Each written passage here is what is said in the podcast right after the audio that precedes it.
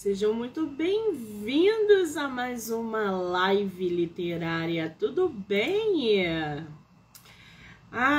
Estamos aí no segundo dia da maratona de entrevistas com autores e autoras do mês de novembro. Para quem está acompanhando, as entrevistas vão acontecer até o dia 16 de novembro.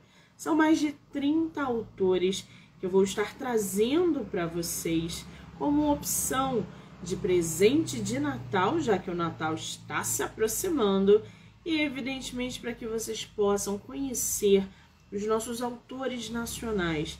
Tem muita gente com talento, vocês não têm noção. E um deles é o autor que a gente vai entrevistar agora. É ele que me surpreendeu no livro O Farol. Eu acho que ele já até entrou. Alexandre, deixa eu ver aqui. Vou te chamar, Alexandre. Ei, meu querido, um beijo. Alexandre, vou te mandar o convite. Pronto.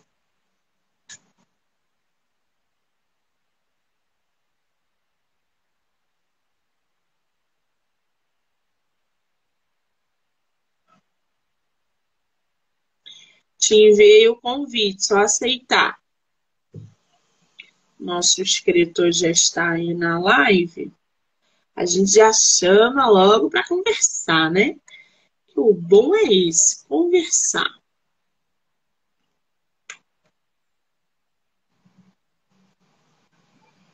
Cadê ele? Caiu?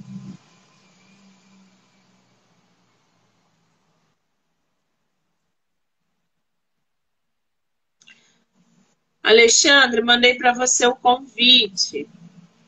Ele cancelou e me mandou. Tá bom, vou aceitar aqui, peraí.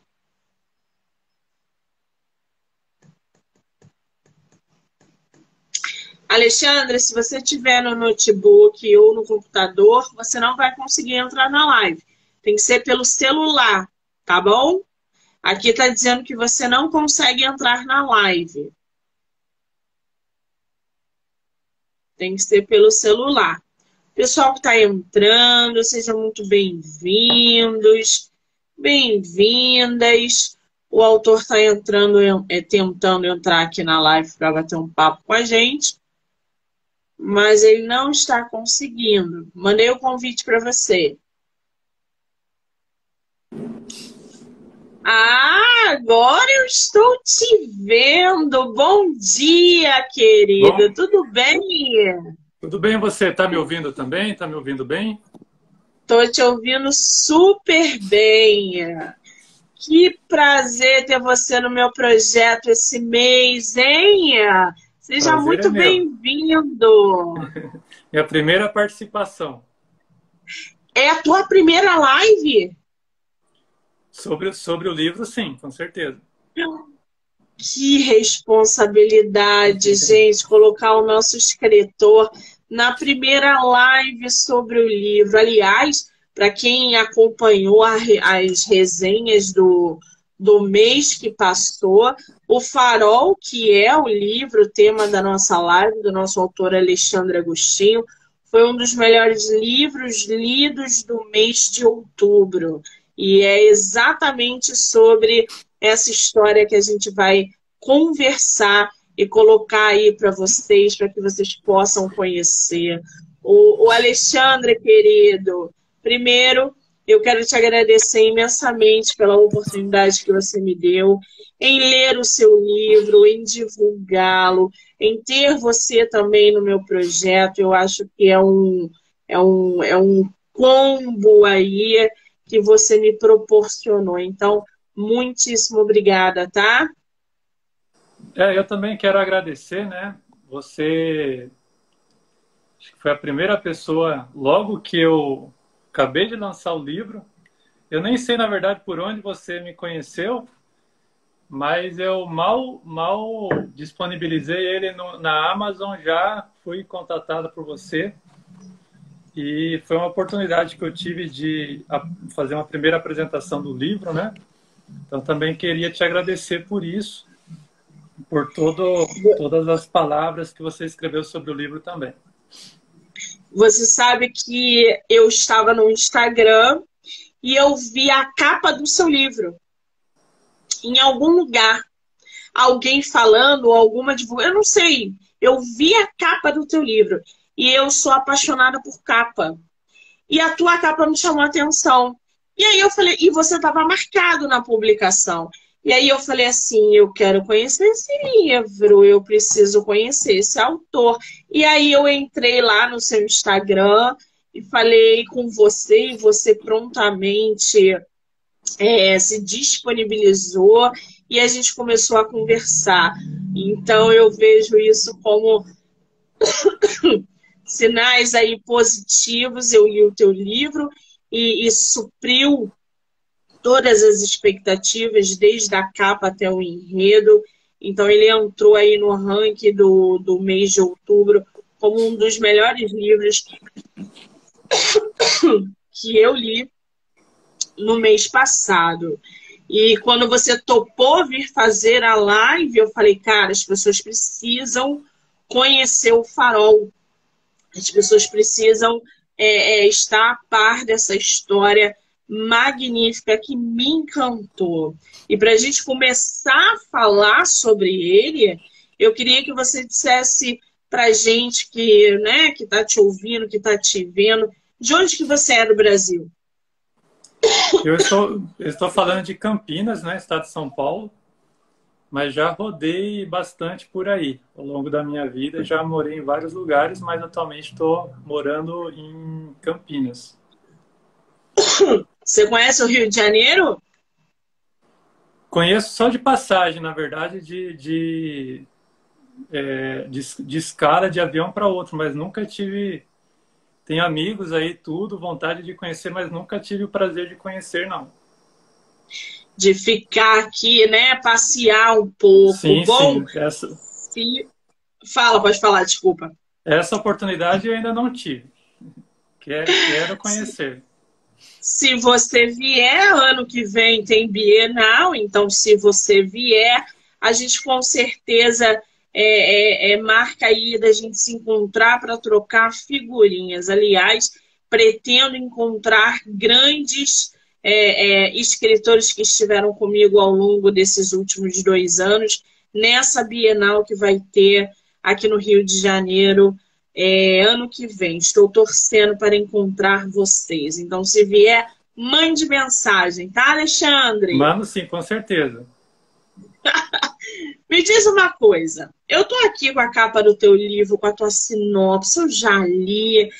Vamos começar primeiro por esse trabalho artístico da capa, essas cores, essas... Como é que surgiu a ideia de você fazer uma capa? Ela é uma ilustração, ela parece um desenho, mas não é um desenho. Como é que surgiu a ideia de fazer a capa de O Farol?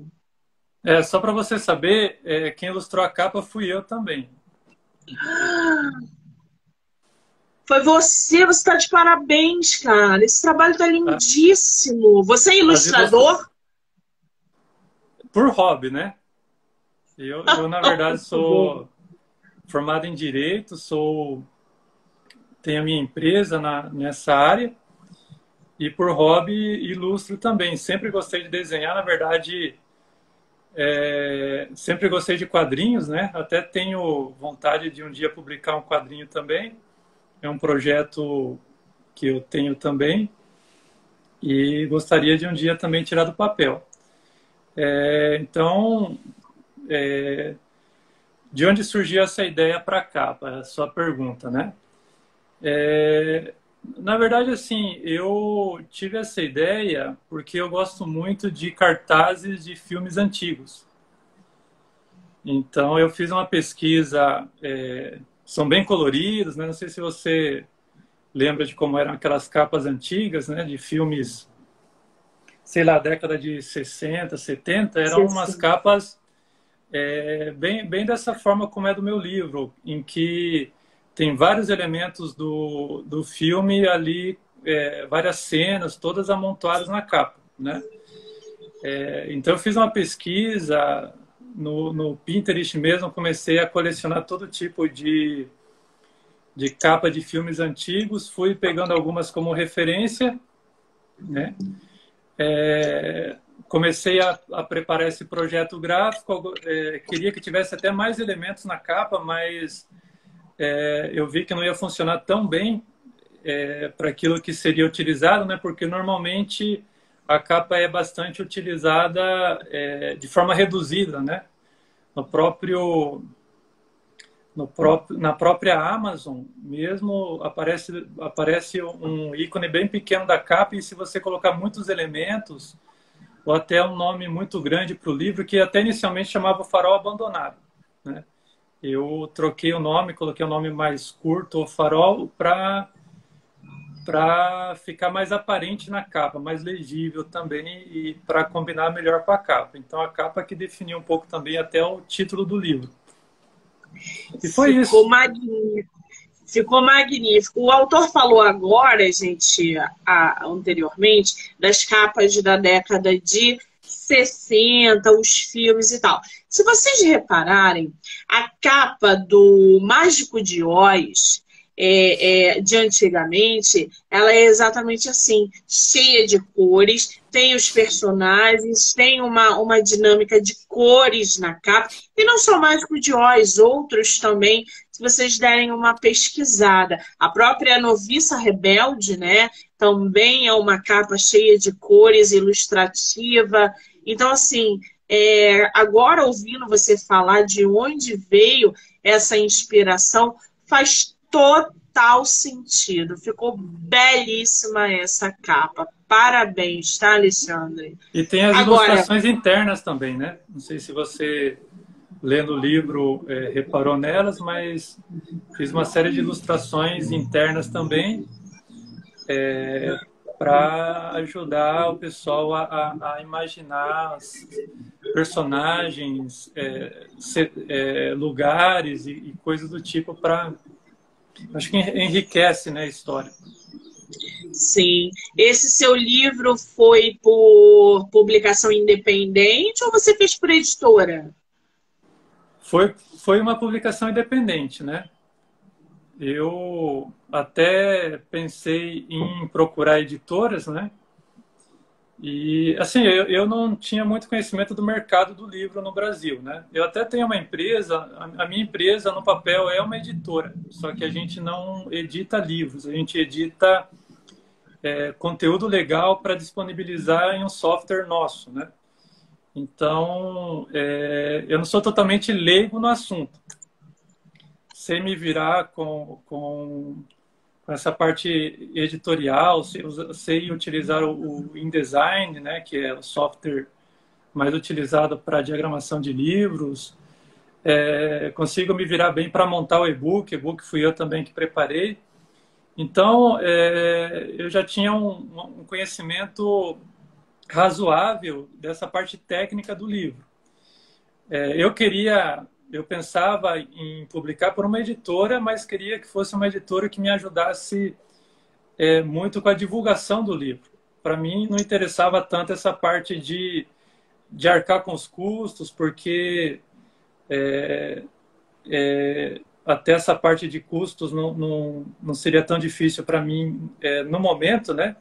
Então, para mim, o que agregaria, falando assim, em uma editora, seria mais nessa parte realmente de utilizar todo o público que a editora tem e toda a capacidade de divulgação para divulgar o meu livro.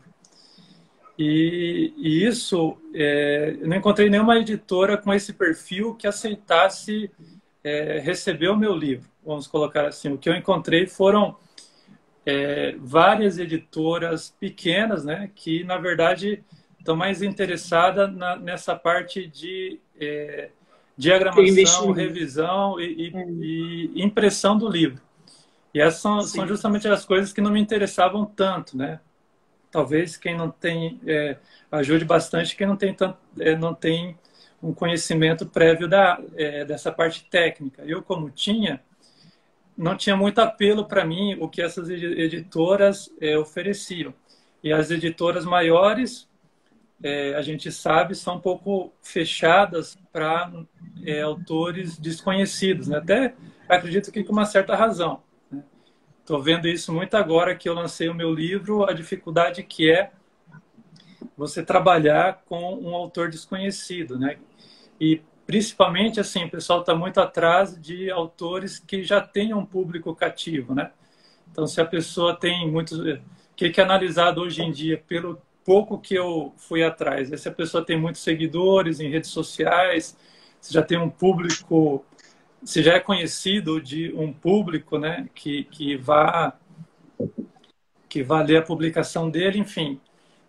São todas características que eu não tinha, né? Era totalmente anônimo em redes sociais. Sou totalmente anônimo em redes sociais. E então encontrei um mercado bem fechado, né? Eu cheguei a procurar... por editoras, a coisa, sei lá, de uns 5 ou 6 anos atrás, porque a hora que você me perguntar aí mais sobre o livro, é um livro que eu venho escrevendo já há muitos anos, acho que há uns 20 anos, que eu vinha com esse livro aí um pouco engavetado, avançando lentamente nele, né, ao longo dos anos, tendo que conciliar com outras coisas, mas... Alguns anos atrás, acho que coisa de uns 5 ou 6 anos atrás, eu fiz uma primeira tentativa de procurar uma editora. O livro ainda estava um pouco menor ainda. Acho que a editora que eu procurei era uma editora que estava em evidência na época por conta dos livros do Nicholas Sparks. Uhum. Acho que a editora Novo Conceito, acho que chama a editora. E na época, assim, eles até leram o livro e tal, gostaram, falaram que era um pouco pequeno para publicação e foi isso na época. Aí eu tive que engavetar de novo o projeto, não tive condição de tocar. E agora, quando eu fui fazer uma nova tentativa de ir atrás de editoras, eu, na verdade, não sei se você que participa desse mercado aí no dia a dia, se é um feeling... se é um feeling verdadeiro que eu tive, mas a impressão que eu tive foi que o mercado hoje, em grandes editoras, está mais fechado do que 5 anos atrás. Né? 5 anos atrás... O mercado, ele... Se a gente botar aí o mercado editorial de 5 anos para cá, muitas coisas mudaram. Sim. As editoras grandes, elas não mudaram o método de publicação. Elas continuam fechadas para autores desconhecidos. Por quê? Autores desconhecidos não interessam para editoras grandes, porque não tem público, não tem leitores, eles não vendem. E o que as editoras grandes querem, eles querem venda. E outra, sim, eles querem reconhecimento não, visibilidade. Eles querem pegar aquele livro do autor que é lido e falar, nossa, foi a editora X que publicou. Então, o autor nacional, é por isso que a gente vê muita publicação internacional.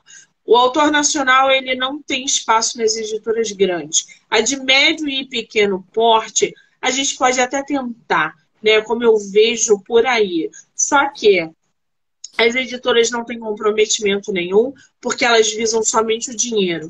Então, sim, olha, Alexandre, para você publicar para a nossa editora, você vai pagar 6 mil reais ou 2 mil reais e eu vou te prometer o mundo. Aí você paga e eu falo, gente, faz aí uma tiragem de 10 e manda para o autor só para ele ficar mais calmo.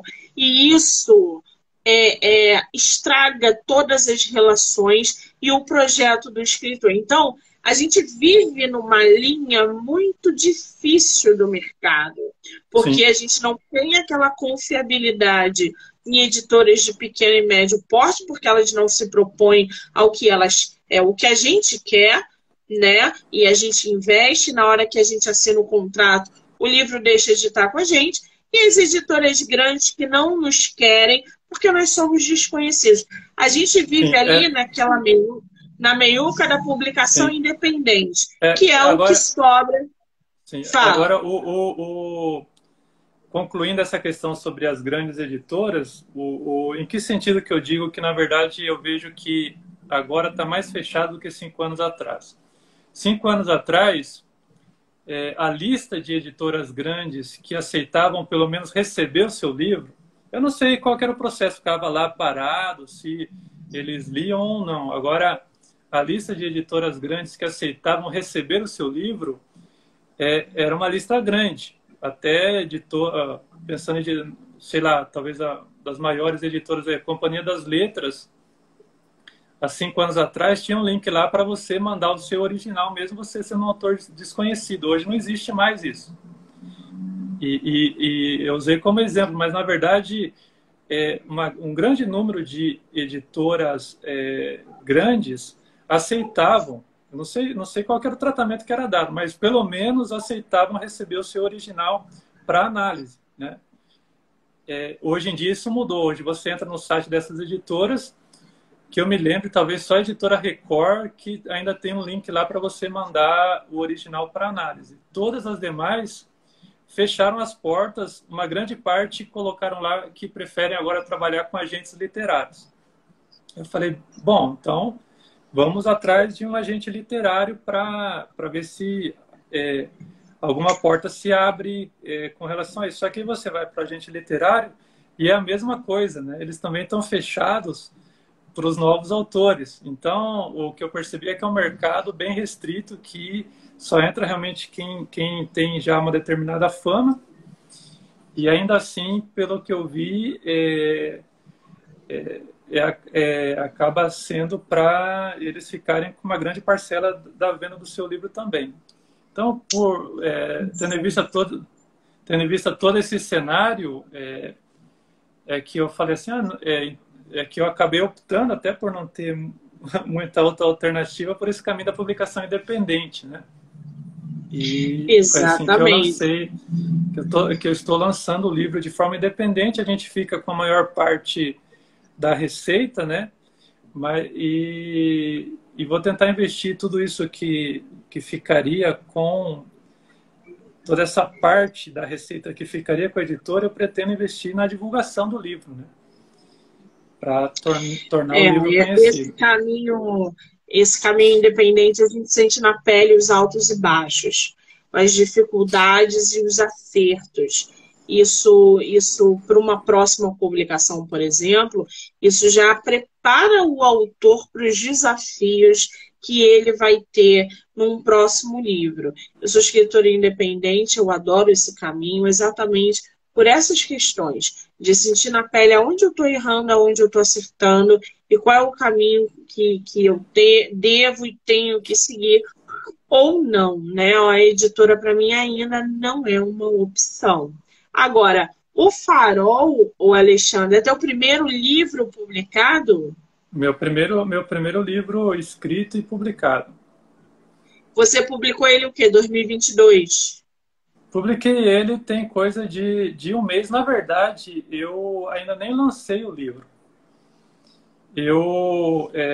Logo que você me encontrou, qual que foi a situação? Eu tinha acabado de escrever o livro, tinha contratado a revisão do livro, né? Tinha feito uma revisão. E antes de lançar, e até pensando também em lançar via física, eu falei, eu vou publicar na Amazon, divulgar para algumas pessoas, porque eu queria ter o que o pessoal chama de leitores betas, né? Eu queria ter um feedback de como tinha ficado o livro, porque na hora de contar a história do livro, já falei alguma parte aqui, mas demorei muito tempo para escrever, passei muito tempo envolvido com esse livro na cabeça e você acaba perdendo a referência, né? Por como você conhece a história, do impacto que tem sobre o novo leitor, né?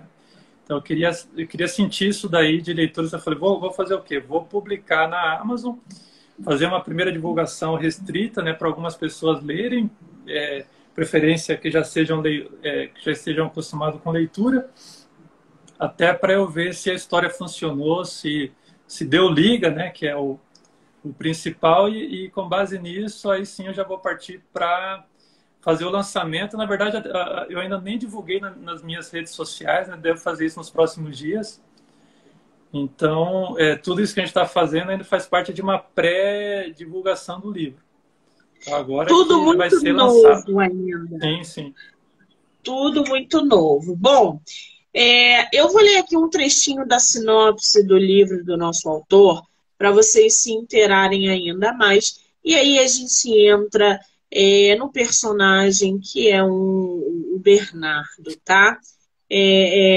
Alexandre, vou ler um trechinho da sinopse, tá bom? Tá certo. Pro pessoal. Lembrando, gente, que o Farol é tema de episódio no podcast, tá? Que vocês vão poder ouvir pelo Spotify, Anchor, Amazon Music e canal do YouTube. Assim como essa entrevista também. O Spotify agora você consegue assistir lives. Então é mais uma opção para que vocês possam acompanhar. Corre lá, se inscreve ou deixa a estrelinha no canal do livro Não Me Livre. Bernardo briga com seu pai e vai embora de sua cidade natal na caçamba do caminhão de um parque de diversões. Coincidentemente, o mesmo parque onde dias antes havia beijado Estela pela primeira vez. Antes de partir, Bernardo e Estela se despedem com lágrimas nos olhos e ele promete voltar para buscá-la. Mas ambos eram adolescentes na época e não sabiam muito sobre a vida. 15 anos depois, a vida de Bernardo sofre uma série de reviravoltas que culminam no seu retorno à sua cidade natal. A esta altura, não havia sobrado muito daquele garoto de 17 anos, que foi embora de casa, a não ser antigas lembranças empoeiradas e pesadelos recorrentes com o velho farol abandonado. Ô Alexandre, primeiro, da onde vem esse nome, O Farol, e quem é o Bernardo? Explica pra gente, por favor. O farol remete a um lugar importante no livro, né? Vou contar um pouco da história do livro, tá? O livro ele se passa em uma cidadezinha chamada Santa Helena, que não é uma cidade fictícia, é uma cidade que existe de verdade, só que é a cidade até onde eu cresci, que não fica no Brasil, na verdade é uma cidade que fica na Argentina. No livro eu não digo, o livro ele não diz em que país acontece a história, mas a cidade em si ela existe, é a cidade onde eu cresci.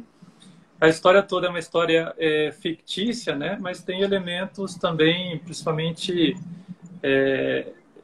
elementos com relação à localização que são verdadeiros.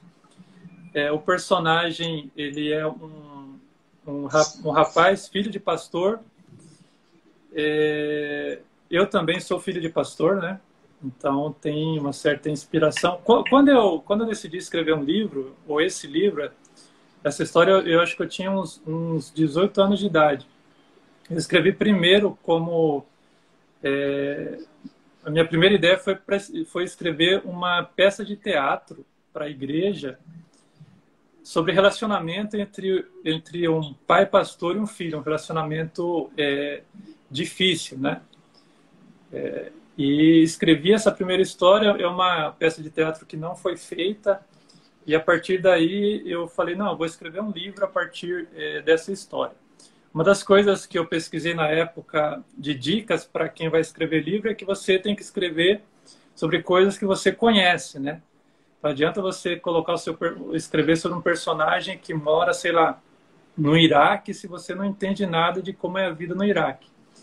Então, seguindo essas dicas, eu pensei assim, então... apesar da história ser totalmente fictícia, vou criar esse personagem a partir de mim mesmo, né? Então, o personagem tem a minha mesma profissão, é filho de pastor como eu, me inspirei em problemas de relacionamento de filhos de pastores, amigos meus, né? Que quando era muito jovem, e tinha outros amigos, filhos de pastores também.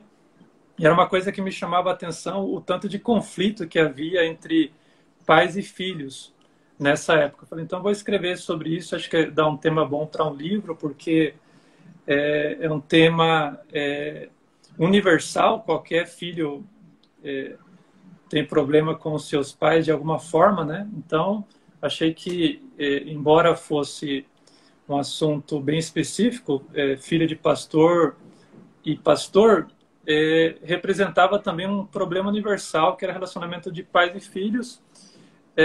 Complementei a história também com essa parte do romance dele com a Estela, que depois Sim. acabou sendo o carro-chefe da história, né? O mote principal da história, vamos colocar assim. E a partir daí comecei a construir essa narrativa. Como eu disse, eu escrevi uma primeira versão do livro quando eu tinha uns... Terminei, acho que eu tinha uns 19 anos. Até apresentei para algumas pessoas lerem, mas o enredo era bem diferente. O pai dele morria naquela história. Estou dando spoiler aqui, né? E...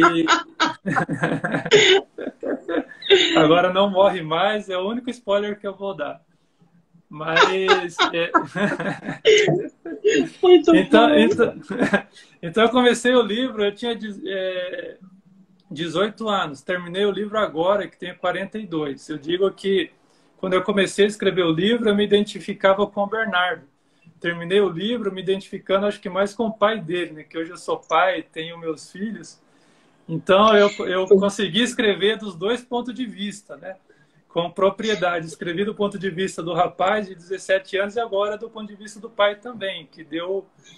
Que acabou... Isso é muito interessante, sabe? Porque quando a gente escreve o nosso livro, a gente automaticamente pega características, vivências, experiências, sentimentos para colocar nos nossos personagens. E como você levou esse tempo para produzir a sua história, você teve uma gangorra aí. Você começou aos 17, terminou aos 42. Então você colocou tudo ali dentro. E eu acho que essa é a grande sacada de escrever, de ser escritor e produzir uma história como a sua, cheia de... Quando eu li o teu livro, né, evidentemente, eu vi que pegava para um lado... dramático, muito mais dramático do que qualquer outra coisa. Só que você colocou ali... Já foi muito mais dramático do que isso. Uma das coisas que eu... O livro eu tive que, na verdade, durante um tempo eu fiquei, de certa forma, divorciado do livro. À medida que eu amadureci, eu não via como aquela história funcionava, vamos colocar assim, funcionar. Primeiro porque eu mesmo tinha mudado bastante, né? Até o meu perfil de leitura mudou ao longo dos anos também. E então eu não via muito como fazer aquela história funcionar. E por conta de uma série de fatores, né? Até conseguir encontrar uma forma de viabilizar a história em cima disso que você está dizendo aí, né? Mas é assim, eu me acho... agora, eu digo que eu me acho um péssimo escritor por ter demorado tanto tempo para escrever o livro. Por quê? Não se pressione, pelo amor de Deus, porque cada um tem um tempo para produzir a sua história. É engraçado porque eu vejo as pessoas falando que escreveu o livro em um ano, tal. Eu tenho um livro aqui em casa que me deixou extremamente irritado com isso, que é um livro muito bom, que virou filme, que é O Menino do Pijama Listrado. Não sei se você já leu.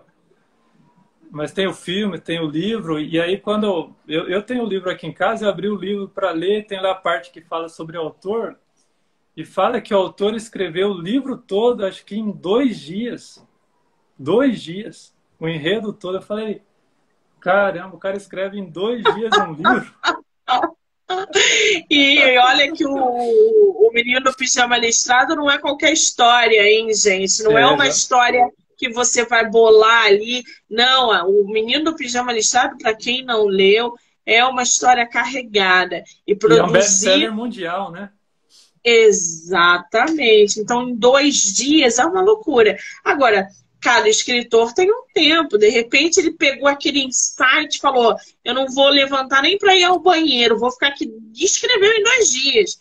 Então isso acontece, a pessoa acorda e tem gente que leva realmente 10, 20, 30 anos para escrever um livro. Gente, está tudo bem. Eu acho muito interessante isso, como algumas pessoas têm facilidade para escrever, né? Tem outro autor que eu gosto também, que é o Chesterton, que escreveu escreveu alguns livros de ficção, de não ficção também, que é de alguns anos atrás. Ele ditava os livros para a secretária dele, era de uma vez só também. Qual é o livro dele? Eu não conheço assim de nome. Qual é o nome? Ele é um escritor que escreveu alguma literatura católica. Tem um livro dele, mas os livros que eu gosto é Os Crimes do Padre Brown. Tem um seriado que passa até na Cultura, que foi transformado em série. Os livros dele é um personagem que é um padre e que investiga crimes. Agora, ele é um escritor muito genial na forma como ele escreve. Chama muito mais atenção a escrita dele do que propriamente o que ele escreve. Ele foi uma pessoa bem importante na época dele. Ele era uma figura bem conhecida, bem popular, né? E a escrita dele é apaixonante. Tem... O Alexandre, já que você está falando de referências literárias, de escritores, o que você está lendo agora, atualmente? De literatura, eu não estou conseguindo ler muito, né? Na verdade, eu tenho aproveitado o meu tempo livre dos últimos tempos, foi para terminar o meu livro. Tenho uma limitação muito grande, porque, como eu disse, eu tenho uma empresa para cuidar, né? E uma família também, filhos que me demandam muito do meu tempo. Eu leio algumas coisas técnicas também na minha área e assim, o que eu tenho lido, eu tenho esse box dos Crimes do Padre Brown, que estou procurando ler. Tenho lido algumas coisas de quadrinhos também, que eu gosto muito, como eu disse, né? Você perguntou sobre inspiração. Alguém que acho que influenciou muito a minha escrita, que é uma escrita muito direta e simples, foi eu gosto muito da escrita do Hemingway. Sou apaixonado, tem um livro dele aqui, do O Velho e o Mar. Sou apaixonado pela escrita do Velho e o Mar. E ele foi um escritor que marcou muito para mim como referência de escrita, né? E eu acho que são algumas das referências que eu tenho aí.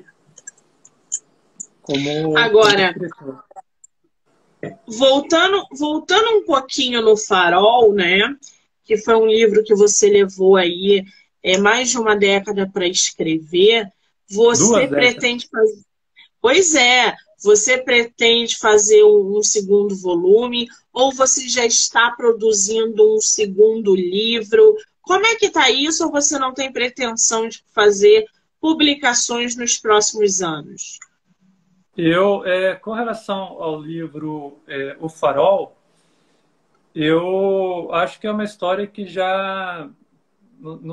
Acho que não vejo como escrever uma continuação. Uma história que eu acho que tem começo, meio e fim, né?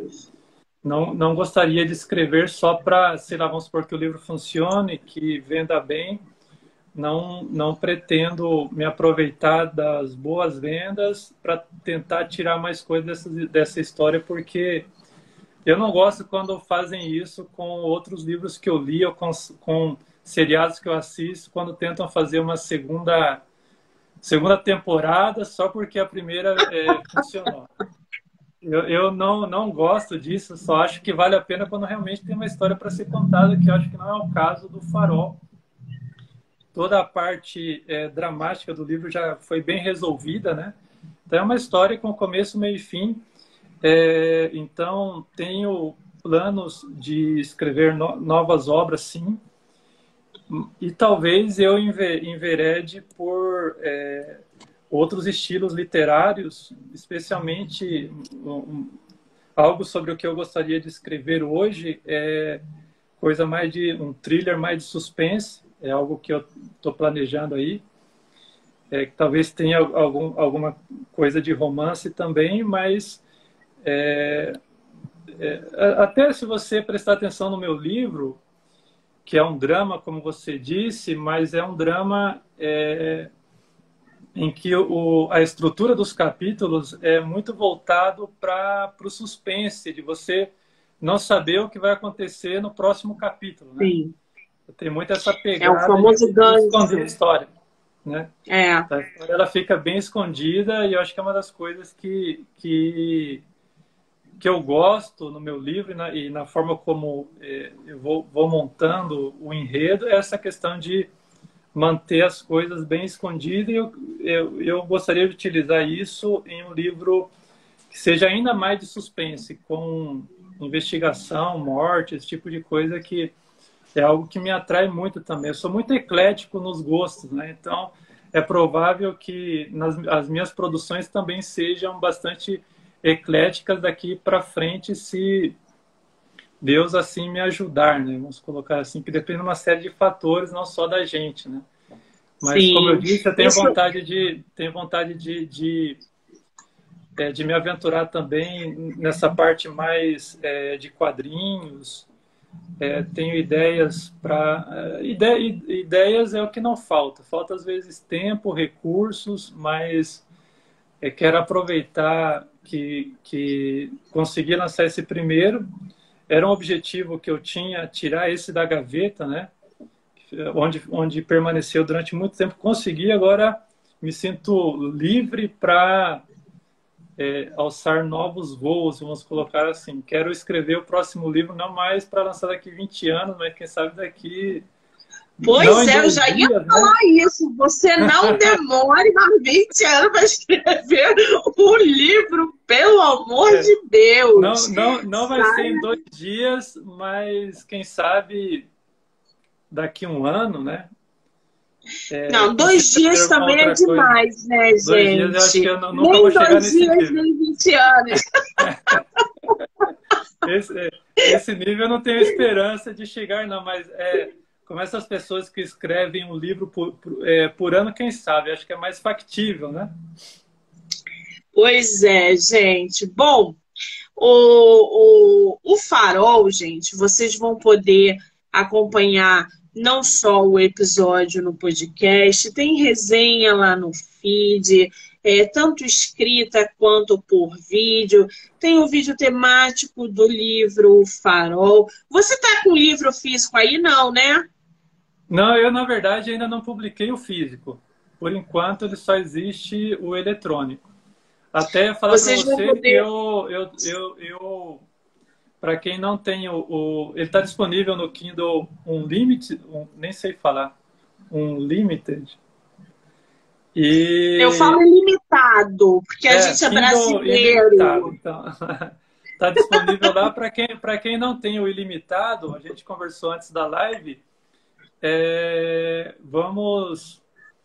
eu vou liberar um link para você fazer o sorteio de uma versão do e-book para ser lido no Kindle de graça também, mesmo para quem não tem o ilimitado. Então, aí depois, se você quiser... Não, peraí, a gente vai fazer o sorteio de um e-book através de um link?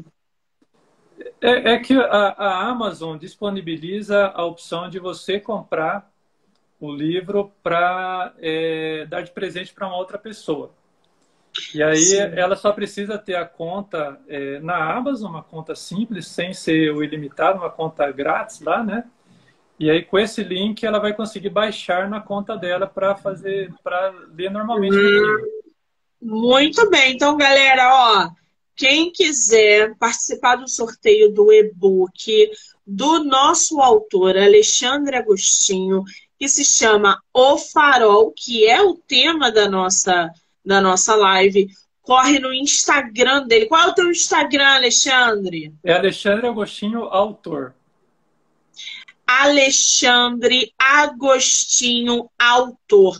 Corre lá, manda um direct para ele, tá? Fala. Só tem uma condição, é que a pessoa faça uma avaliação lá na Amazon. Ó, oh, que maravilha! Porque melhor ainda! A gente que é novo autor, né?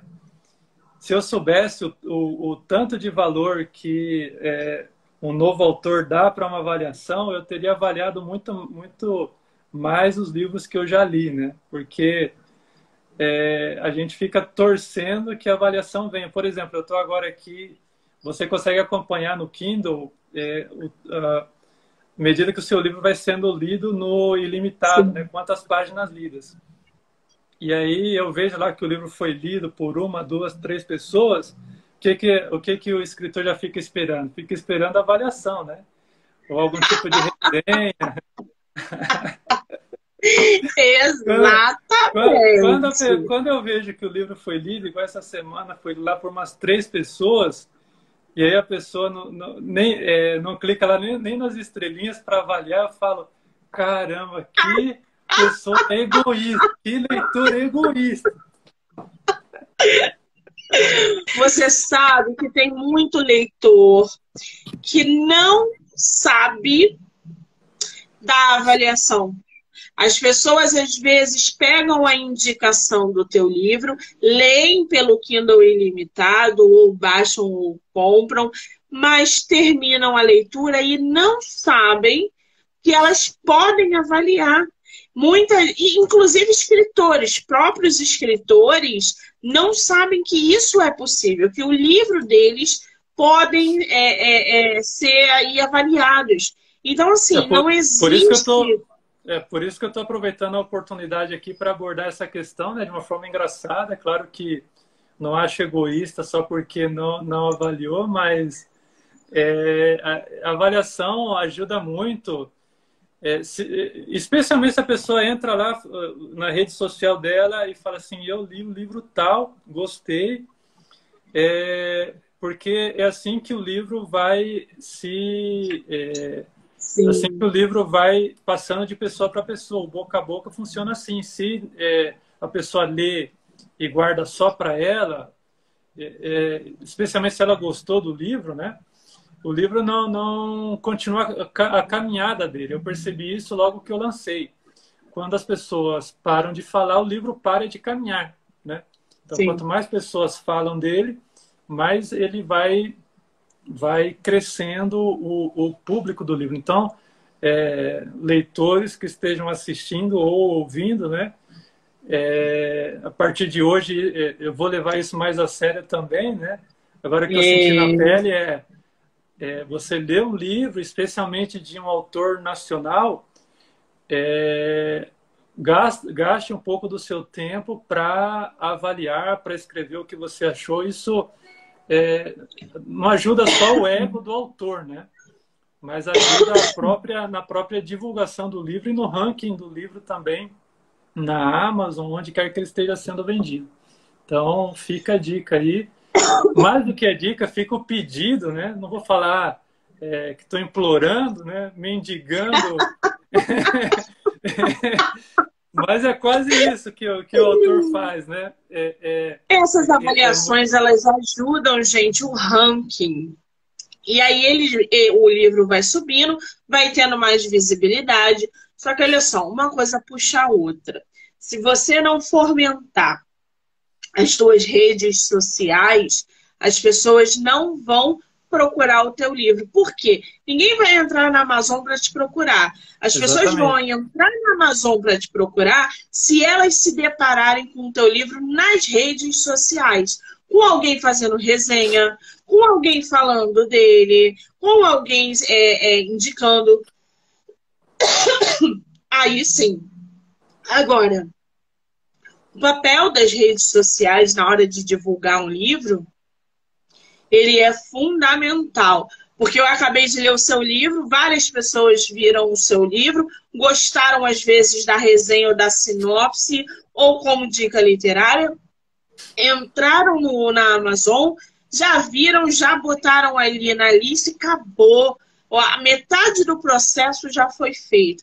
Quando o leitor terminar a leitura do seu livro, aí sim ela vai fazer a avaliação ou não, depende do leitor. Tem leitor que não gosta, mas É bom frisar que isso é muito importante para os autores nacionais, a avaliação. Isso ajuda o nosso livro a crescer, a pegar força. É uma junção de várias coisas. Divulgar livros e dar visibilidade a eles. É isso que o autor nacional hoje quer para a sua própria obra.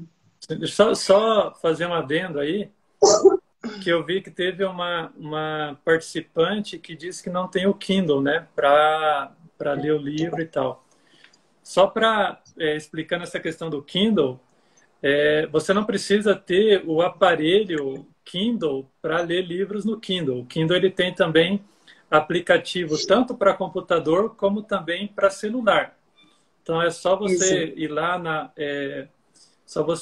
loja do Android ou do celular que você tenha ou no próprio computador via site mesmo. Aí você cria uma conta Amazon, baixa o aplicativo ou entra no aplicativo online e você consegue ler qualquer livro do Kindle. Então você não precisa ter o aparelho aquele leitorzinho do Kindle. Eu também não tenho, eu leio no meu tablet e leio no aplicativo. Então, qualquer pessoa, na verdade, pode ler livro no Kindle da Amazon e não precisa ficar de fora aí desse universo que é os livros na Amazon, que hoje respondem no mercado de e-books, acho que por mais de 80% a 90% dos livros vendidos no Brasil.